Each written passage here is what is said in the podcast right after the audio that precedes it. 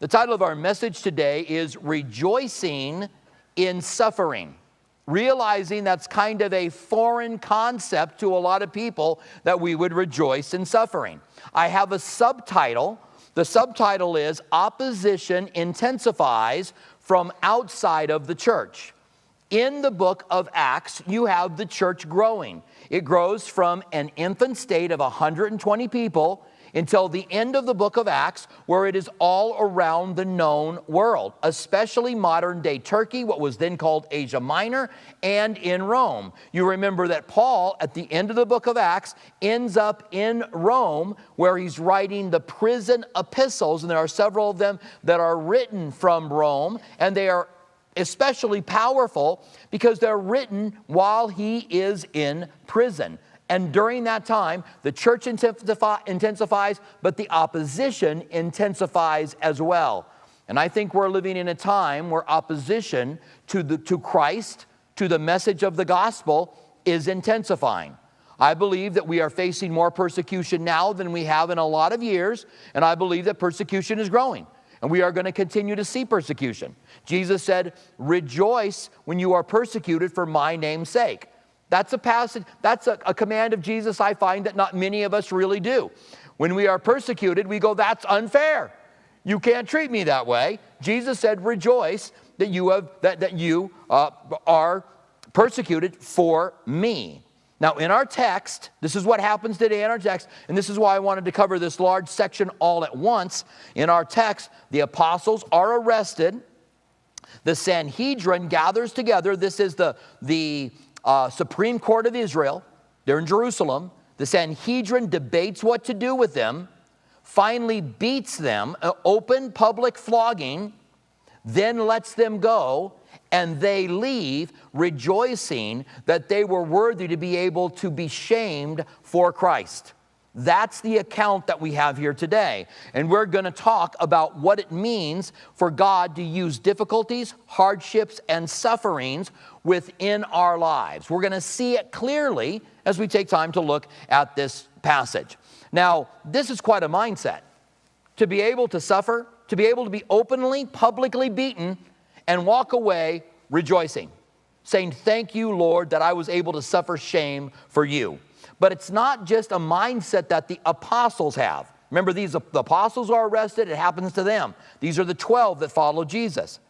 But the Bible tells us this as well. Listen to a few verses. Romans 8 18 says, For I consider the sufferings of this present time. This is Paul speaking. He's had he's suffered greatly. In fact, when he was called by Jesus, he said, I have many things for you to suffer. That was his call. I don't know how that would work as an altar call. How many of you here want to give your life to Christ and suffer many things for Jesus? And so he said to Paul, I have many things for you to suffer. So Paul says this in Romans 8 18, for I consider that the sufferings of this present time are not worthy to be compared to the glory that shall be revealed in us. In 1 Peter 5:10, Peter says, "But may the God of all grace, who called us to eternal glory by Christ Jesus, after you have suffered a while, perfect, establish, strengthen, and settle you. That is, is that God is going to use the suffering in your life to perfect, establish, and settle you. God has a plan or a purpose for suffering. This is really important because sometimes you'll run into people who will say, well, if God's a good God, then why is there suffering? And that question itself, really, atheists have stopped using it in debates. It used to be the suffering and evil question that would be used in a debate, and anyone debating an atheist had to be ready for it because they would eventually say, Well, if there's a good God, why is there suffering and evil in the world? The reason they stopped using it is because it's self defeating. If you're going to bring up evil, then the way you respond to that in a debate is you believe that there's evil, do you believe that there's good? And if they say, no, I don't believe there's good, then, then there isn't evil either, right? If they say, yes, there is evil and good, then you ask, well, where do we get the ideas of evil and good from? It, it speaks to God. It, the, the, uh, if there's evil, it comes back to God. So it's self defeating in the end. But, and also, the, another response is that God has a plan and a purpose for suffering. I'll go over them at the end of our study, all right? instead of doing it here. So in Philippians 3:10, it says, "That I might know him in the power of his resurrection." This is this is Paul, and he wants to know God, Jesus, in the power of his resurrection. And so do I. I, I want to see the power of the resurrection that brought Jesus out of the grave at work among us. But then he goes on to say this, and in the fellowship of his suffering. I not only want the power of the resurrection, but I want the fellowship of the suffering of Christ. Because God used the suffering of Jesus on the cross to bring salvation to the world. That was God's purpose and plan in the suffering of Christ, and God uses our suffering to do a work not only in us, but a work for the gospel as well. Now, one more thing before we get away from this, and that is as we back away from the book of Acts and look at it from 30,000 feet, we see that suffering intensifies throughout the book, but we also see that the effectiveness of the church intensifies throughout the book, and there is a connection between the two. God uses the sufferings to speak to people for Christ. Now, in verse 17 of our text, this is Acts 5 17. This is where we are in our line by line, verse by verse study through the book of Acts. It says, and remember what's happening now not only is Jerusalem being filled with the gospel, started with 120 people, and Jerusalem is affected by the gospel, but now the surrounding villages are beginning to come to Christ. It's moved from the city of Jerusalem to the surrounding villages. Here's the response of the, the chief priest and the high priest. Verse 17. Then the high priest rose up. Now, we don't know if this is Annas or Caiaphas. I've read people suggesting it's both. Annas was the high priest before, before Christ and before Caiaphas. Caiaphas was his son in law. Annas was the real high priest, removed by the Romans. Caiaphas, his son in law, was put into position. You remember in the trials of Jesus that Jesus went to Ananias, uh, to Annas first, and then went to Caiaphas. So Jesus stood in front of them both. So we have a high priest now. This is this is the most important religious figure in the temple in Jerusalem that has now taken exception to the apostles. Then the high priest rose up, and all of those who were with him, which is the sect of the Sadducees. Now he throws in there that they're the sect of the Sadducees. Why? Because the Sadducees, who are the aristocrats, the, remember Jesus had a lot of interaction with the Pharisees? The Pharisees were the scholars of their day and were the synagogue leaders. The scribes were scholars as well and handled the Word of God. The Sadducees were the priests and those who ran the temple. They were the aristocrats of their day. They were incredibly wealthy. They were seen as incredibly important and the high priest, and they only believed in the first five books of the Pentateuch. And they didn't believe in angels. They didn't believe in the resurrection. They thought when you died, that was it. Everything was about here and now. And you remember the Sadducees had an interaction with Jesus. And Jesus proved to them the resurrection from the first five books of the Pentateuch. I don't think anybody else had been able to do that. So Jesus says, Don't you remember when God said, I am the God of Abraham, Isaac, and Jacob? Not I was the God of Abraham, Isaac, and Jacob. For God is the God of the living and not of the dead. In other words, he said they were still existent. I am the God of Abraham, Isaac, and Jacob. So that he proved that there indeed was a resurrection and told them to their face, You guys err in that you don't know God nor the scriptures. You don't know what they say. Now that's who rises up. And they're upset that the preaching of a resurrected man has permeated Jerusalem and is now affecting the villages around Jerusalem. So there, he's, he's, he's enraged, it says, and they were filled with all indignation. That's the end of verse 17. Then verse 18. And they laid their hands on the apostles. Doesn't mean that they prayed for them, it means they arrested them. And they put them into the common prison. There, there, were, there were cells that they could use for people who were higher class. The common prison was not a good place. So they put them in the common prison. But at night, an angel of the Lord opened the prison doors and brought them out. Now remember, this is a time of miracles. The miraculous is happening. And God uses an angel. And in this, I see God having a bit of a sense of humor. Then you got the Sadducees that are all upset, the high priest, They don't believe in angels. And God's like, go open the door for them. And he sends an angel to open the door to let them out. And then what does he say? Verse 20 Go stand in the temple and speak to the people the words of life. He doesn't let him out of prison and go, run for the hills. Get out of Jerusalem. Your lives are in danger. He's like, nope, go to the temple and give the people the words of life. And here's words of an angel calling the gospel of Jesus Christ the words of life from a, an angel's perspective. So then he says to them, uh, uh, verse 21 And when they heard that, they entered the temple early in the morning and taught. But the high priest and those who were with him called the council together and the elders of the children of Israel. This is the Sanhedrin, the 70 men that were part of this, this Supreme Court of Israel and Jerusalem. It was made up of Pharisees and scribes and Sadducees. These were the important religious leaders of their day, a broad group of people. So they gathered them together. And, um, but when the officers, let's see, um, yeah, uh, verse 21, and when they heard that, they entered the temple early in the morning. So I already read that. And, um, but when the officers came, where am I at? Uh, let me get halfway through 21 with the elders of the children of Israel and sent them to the prison to have them brought. So the council gathers together, sends to have them brought. But when the officers came and did not find them in the prison, they returned and reported, saying, Indeed, we have found the prison shut securely, the guards standing outside before the doors, but when we opened them, we found no one inside. Now, when the high priest and the captains of the temple and the chief priests heard these things, they wondered what the outcome would be. So now we have the temple guard with the rest of the, the leaders of the Sanhedrin wondering what happened. It says, So one came and told them, verse 25, saying, Look, the men whom you put in prison are standing in the temple and they're teaching people. Then the captain went with the officers, these are the temple guard, and brought them without violence, for they feared the people lest some should stone them. The apostles are doing miraculous work. People are coming to Christ. At this point, it's all Jewish. There are no Gentiles coming to Jesus by chapter 5.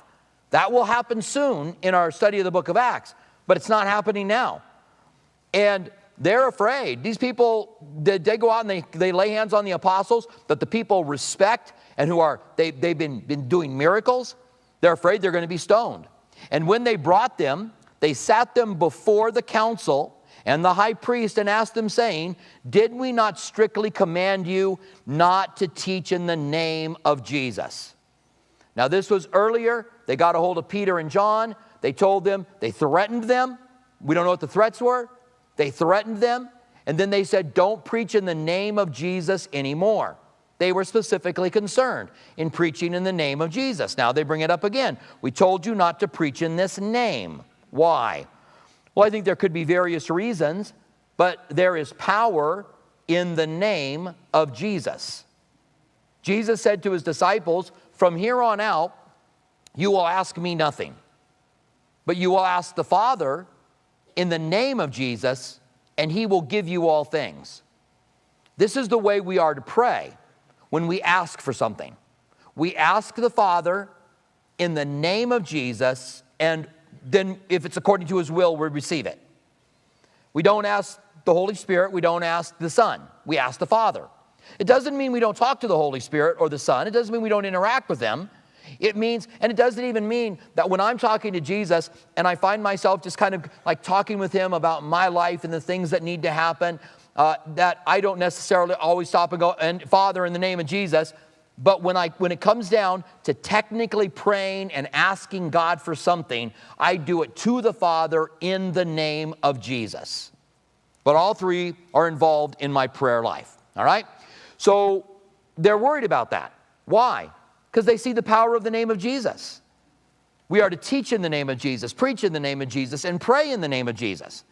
It is the name that is given that is above every name that is out there, and it should be a priority to us. If the enemy doesn't want us to preach in the name of Jesus Christ anymore, then we should be preaching in the name of Jesus Christ because the enemy doesn't want it. It, it goes on to say here, they say, We told you, we strictly warned you not to teach in his name anymore. And look, you have filled Jerusalem with your doctrine and intend on bringing this man's blood on us. Wherever they would preach the gospel, they would say, and the leaders murdered Jesus, and, and he rose from the dead, and we're witnesses to that. And so they're now upset. You guys keep bringing us into it. But remember when these very men, the, the part of the council, stood before Pilate and they said, His blood be on us and our families. They were trying to let, they were trying to get Pilate to get him crucified, and Pilate said, This man's blood is innocent. Why do you want to do this? And they said, His blood be on us and his family. So they asked for the blood of Jesus to be put on them. Verse 29 But Peter and the other apostles answered and said, We ought to obey God rather than men. Now, we saw this principle earlier when they said, You determine whether it is right for us to obey God rather than men. We want to be God pleasers, not man pleasers. We want to obey God and not men. We want to fear God and not fear men. We want everything we do to be towards God. But we do know in Romans chapter 13 and in the book of 1 Peter that we're told to be in submission to all authority, to pray for those that are in leadership to pray for the king, to, to they are God's minister to bring peace into our lives. So the Bible clearly says that we are to be law abiding citizens because God gives governments, and there's no government that is in authority without God putting them there. And so we are to obey them and we are to listen to them. So, what do we do when they ask us to do something that is ungodly? We don't obey them. I, I heard uh, one guy put it this way You follow the law until the law tells you to be a bad Christian, then you no longer follow it. Now, this may seem to be a stretch that a law could be passed that would tell us that, that we can't preach the gospel. But you cannot preach the gospel in China or other communist countries. Marxism is, is their religion and you are not free to preach the gospel. In North Korea, if you preach the gospel, then you will be arrested. If you have a Bible on you, they can arrest you and your family will suffer the consequences in North Korea. In Israel today, there is the Knesset. And Netanyahu normally sided with a certain group of people to be able to be in power, but because part of those no longer wanted him to be in power, he had to, to bring in another coalition.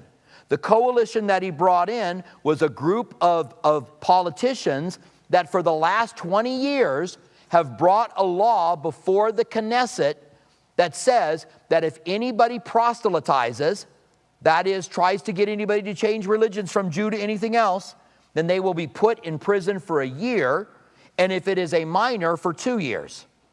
Now, they're not worried about Islam. Jews are not becoming Islamic. Jews are becoming Christians. And it's happening, it's not happening a bunch, but it's happening at a greater rate in Israel now than it ever has before. More Jewish people are becoming Christians than, well, than, than since this time. And so they tried to pass a law in the Knesset just a few months ago that if you preach the gospel, you'd be thrown in prison. If you, talked, if you talked to a Jewish person about Christ as the Messiah, you could go into prison for a year. Now, it was voted down, but they are gaining more and more power. You might find the same thing here soon. I don't, today, we are, we are looked down upon more and more. I believe that persecution against Christians, those who are believing in Christ, will be more and more. It is true that numbers in churches are dwindling, but not numbers in Bible believing churches. Bible believing churches that preach the gospel are growing, while at the same time, churches that don't believe in the authority of Scripture and don't preach the gospel are dwindling. The numbers are dwindling in churches, but not in Bible believing churches. And I think we're going to suffer some persecution from that. And I think in time, we're going to see it happen. We certainly will, because that's what happens at the end of the world. Now, let's go on to verse 30. The God of our fathers, now this is the apostles talking, okay? They respond, um, We would rather obey God than men. The God of our fathers, they want to let them know who this God is. This is, this is Yahweh.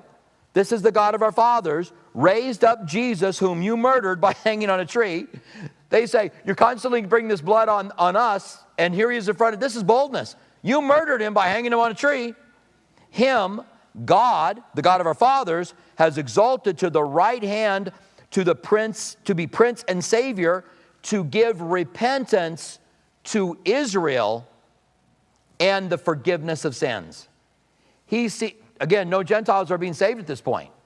He's talking to these religious leaders. The God of our fathers brought him out of the grave. You murdered him, and he is bringing repentance. Repentance is a change of mind. Repentance is not just, I'm, I'm not going to be a sinner anymore. Repentance is, I'm going to live for Christ. That's what repentance is. I'm no longer going to live for myself, but I'm going to live for Christ. I'm going to do the things he says, which is turning from sin, but it is turning to Christ, not just turning from sin. There's a difference. There's a difference between going, I'm not going to sin anymore, and then I'm going to walk with Jesus. That's a difference. And as Christians, that's where we are. The world sees us here. I'm not going to sin anymore. But reality, we are walking with Christ. And the result of having that relationship with Christ is that I now want to please Him. I now want to do the things that He wants me to do. Jesus said, If you love me, you'll keep my commandments. That's the result of it. And so He brings repentance and the forgiveness of sin to Israel. And then He says, And we were eyewitnesses of these things. So the apostles are like, We saw Him crucified, at least John did, and we saw Him rise from the dead, and all of them saw that. We're witnesses of these things. And so also is the and so also is the Holy Spirit whom God will give to those who obey him. Now, receiving the Holy Spirit happens when we give our lives to Christ. Some have made a big deal about this obey him. When I was involved in Pentecostal churches, and I was for, I don't know, four, uh, four or five years uh, during, during my teenage years, we would come up to the altar to pray. Now, the stage was the altar. Now, a real altar is a place where animals were sacrificed, right, in the Old Testament. But we would come to the altar to pray, to make things right with God, because we could not receive the Holy Spirit unless we were being obedient to Him, and we wanted to receive the Holy Spirit. And so we came up and prayed and sought God to be able to do that. But here's the thing the obedience in the life of a Christian is the fruit of a real relationship with Jesus. That you are filled with the Spirit, the obedience proves it. When we moved into a house, I don't know, I guess in, in 02, so 20 something years ago now, it was a short sale. The house had been abandoned for a while. There were a couple fruit trees out back, and it was just almost dead. They weren't growing any fruit. And the next year, when it began to produce fruit, we learned that one of them was a lemon tree and one of them was an orange tree. The fruit proved it. We were like, hey, look, it's an orange. This is an orange tree. Look, it's a lemon. This one's a, a, a lemon tree. So when we love Jesus, we do the things God calls us to do, and that's the fruit. So all he's doing is pointing that the gift of the Holy Spirit, you don't, you don't earn it. You don't go out and do good works to earn the Holy Spirit. That old teaching is backwards. It, when you receive the Holy Spirit, you begin to do good works.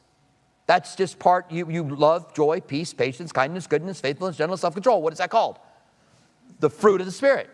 So you begin to do those things when you receive the Holy Spirit. So the Holy Spirit is given to those who do good works, who obey Him. That's because that's our desire when we become a Christian. And it's even the evidence that we are Christians that we want to do what He wants us to do. If you say, I'm a Christian, but I don't want to do what Jesus wants me to do, there's a problem there. I'm not saying you're not a Christian, but you got a problem. Because the evidence that you are a Christian is that you are doing the things Jesus wants you to do. So if you say, I'm a Christian, and I've had this happen to me before, I had a gal that was in an affair tell me one time, I'm a Christian, I love Jesus. I'm, I'm, in, I'm in this, uh, I have a relationship with him, but it's love, it's true love, which makes you want to gag. It's true love. Like the Princess Bride, true love, marriage. It's like, so, so they were in a sinful relationship claiming that they walked with Christ. Now, I'm not going to judge them by saying they're not a Christian, but there's problems. And it may be a revelation that they're not. Listen to what the Bible says in John 2 4 and 5. He who says, I know him, and does not keep his commandments is a liar, and the truth isn't in him. But whoever keeps his commandments, truly the love of God is perfected in him. By this we know that we are in him. How do you know you're a Christian? Because you're doing the things God told you to do. Now, it also says in the same book, John 1, if you say you have no sin, you're a liar. So we all know we're struggling with sin. We all have a sin nature. We all have things going on in our lives. I have sin in my life I don't even know of. I have sin that, that has been revealed to me over the years that I didn't know. I had somebody tell me one time, I haven't sinned for 12 years. Except for the incredible amount of pride you had when you said that. Just should have kept your mouth shut and you'd have been okay. All right, so let's just move on from that. I just wanted to bring that up because I've heard that before. Um, you've got to obey Him to have the power of the Holy Spirit. You receive the power of the Holy Spirit when you give your life to Christ and begin doing the work that God's called you to do. Verse 33. Um, and when they heard this, they were furious, plotted to kill them. When they, when they heard them talk about Israel, repentance, and forgiveness, the council now is furious. They plot to kill them. Then one of the council stood up a Pharisee by the name of Gamaliel. Now, we know about Gamaliel from other writings besides biblical writings. He was a teacher of Paul, he was the one that Paul learned from. We also know that he said of Paul, the only problem I had with him was I couldn't keep him in enough books. Here's what it says about Gamaliel a teacher of the law, held in respect by the people, and commanded them to put out the apostles outside for a little while. And when he and, and he said to them, Men of Israel, take heed to yourselves what you intend to do regarding these men. For some time ago, Theudas rose up, claiming he was somebody. A number of men, about 400, joined him. He was slain, and all who obeyed him were scattered and came to nothing. After this, Judas of Galilee rose up in the days of the census and drew away many people after him. And he perished, and all who obeyed him disappeared. And now I say to you, are dispersed. And now I say to you, keep away from these men and let them alone. For if the plan of this is a work of men, it will come to nothing. But it is a, if it is a work of God, you cannot overthrow it, lest you even be found to fight against God. So this is just wisdom. Now remember, not everybody in the Sanhedrin was against Jesus. You had Nicodemus, you had Joseph and Arimathea, who were part of the Sanhedrin. And Gamaliel seems just to be making some sense and some wisdom. I'm not sure he sold out that Jesus is the Messiah, but at least he's saying, let's just see what God's doing here. So it says, they agreed with him, which is good. He's respected by men. They agreed with him. So what did they do? And when they had called the apostles, they beat them and commanded that they should speak no more in the name of Jesus. I don't know that they really agreed with them. They bring them in and they beat them. Now, this doesn't mean that the guards went over to them and started punching them and beating them, and that, that's not what it means. This would be an open flogging, probably with rods, not with, a, with, with lashes.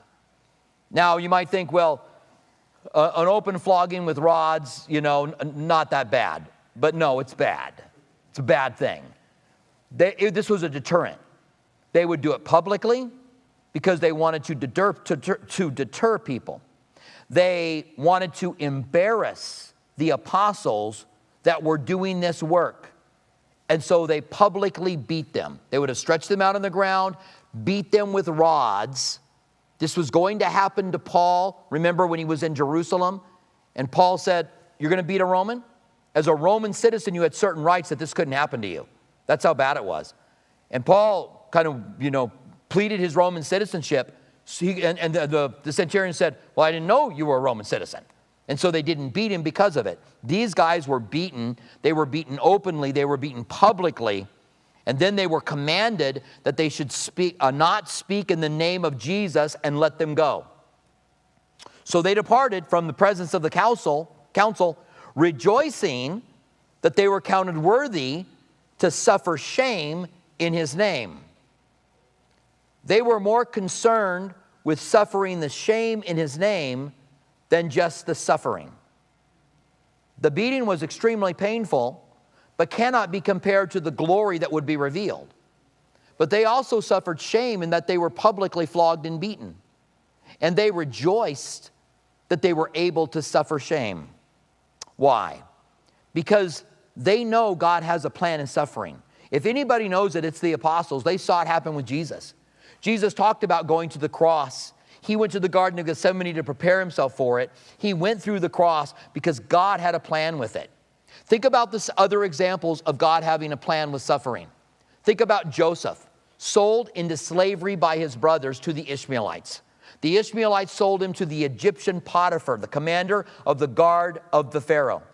His wife accused Joseph of rape he was thrown into prison where they put him in fetters and it, it, crippled him. It says his feet were crippled by them. He never walked the same once he got out of prison. This is, this is a young man who was sold into slavery by his brothers and finds himself crippled.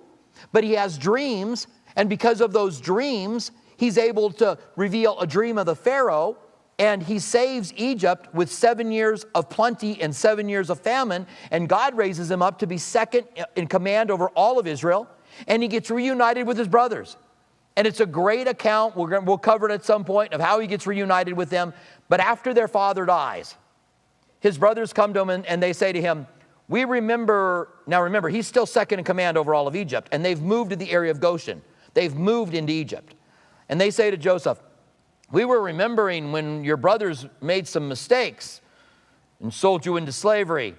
And Joseph says something like this to them Don't worry, you meant it for evil, but God meant it for good.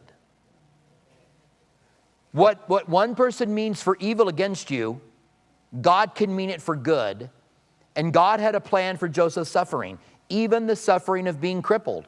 They crippled him with fetters, even the suffering of being crippled. Paul is another example. He suffered greatly when God called Paul, right? I have many things for you to suffer for me. That was the call. Another example is Jesus himself. He's the greatest example of all. How God used suffering to save anyone who would call out upon his name. And so God can use the suffering in our lives. Now, verse 42 and daily in the temple and in every house they did not cease to teach and to preach as Jesus, uh, Jesus as the Christ. So, did this shame of being beaten publicly stop them from preaching Jesus? Not at all. That's what they've been called to do. And they're going to continue to do it. Now, three things in closing. Number one, the suffering of this world, and some of you guys are in the midst of it now, the suffering of this world cannot be compared to the glory that is going to be revealed in us in heaven what God's going to do in us. You're suffering in your body, but in your body is going to be revealed the glory of God when we put on the incorruptible and the immortal. Number two, do all things you do for Him in the light of the world in the name of Jesus. Know that there is power in the name of Christ, and we should do it in His name. And number three, do you want to keep His commandments? And if you do, this shows that you have a relationship with Him. If you say, Well, I don't want to keep His commandments, then I don't know that you have confidence that you are really born again. Because being born again brings us to the place where we want to do what He wants us to do. Now, Paul said, The very things I want to do, I don't do, and the things I don't do, those are the very things that I want to do. Oh, wretched man that I am, who will deliver me from this body of death? So that's the struggle everybody has. Paul said in Galatians, the flesh battles against the spirit and the spirit battles against the flesh. Those are a battle that you have. It's not saying you don't, you're not going to have a battle. If that were the case, we would all go, we're all not Christians because we all have a battle inside of us. The question is, do you want to do the things Jesus wants you to do? Do you have unconfessed, unrepented sin in your life? And then you go, yeah, I'm a Christian, but I'm just going to keep on doing this. Or do you find yourself failing and then going, Lord, forgive me. I want to walk with you. Help me with this. And you've got a stronghold in your life. That's different. But this is the evidence that you've made a commitment to Him, that you say, I really want to serve you. I want to follow you. And I want to walk with you. God's going to use the suffering. And may we, when we face difficulties and hardships of persecution, the next time you face it, may you rejoice in the persecution Rejoice when we are allowed to suffer shame. Rejoice even in the sufferings that we face. Stand with me, would you? And let's pray together. Father, thank you so much for the revelation that we find here in your word of how the disciples handled this situation. And we thank you that they handled it effectively for you and, and as an example to us. And Lord, we don't know where our world's going. We know they are becoming more and more anti Christ, anti God, and don't like us Christians more and more. But Lord, we serve you, we follow you, and we love you, and we will serve you and follow you no matter what. And we thank you for this. In the name of Jesus, we pray. Amen.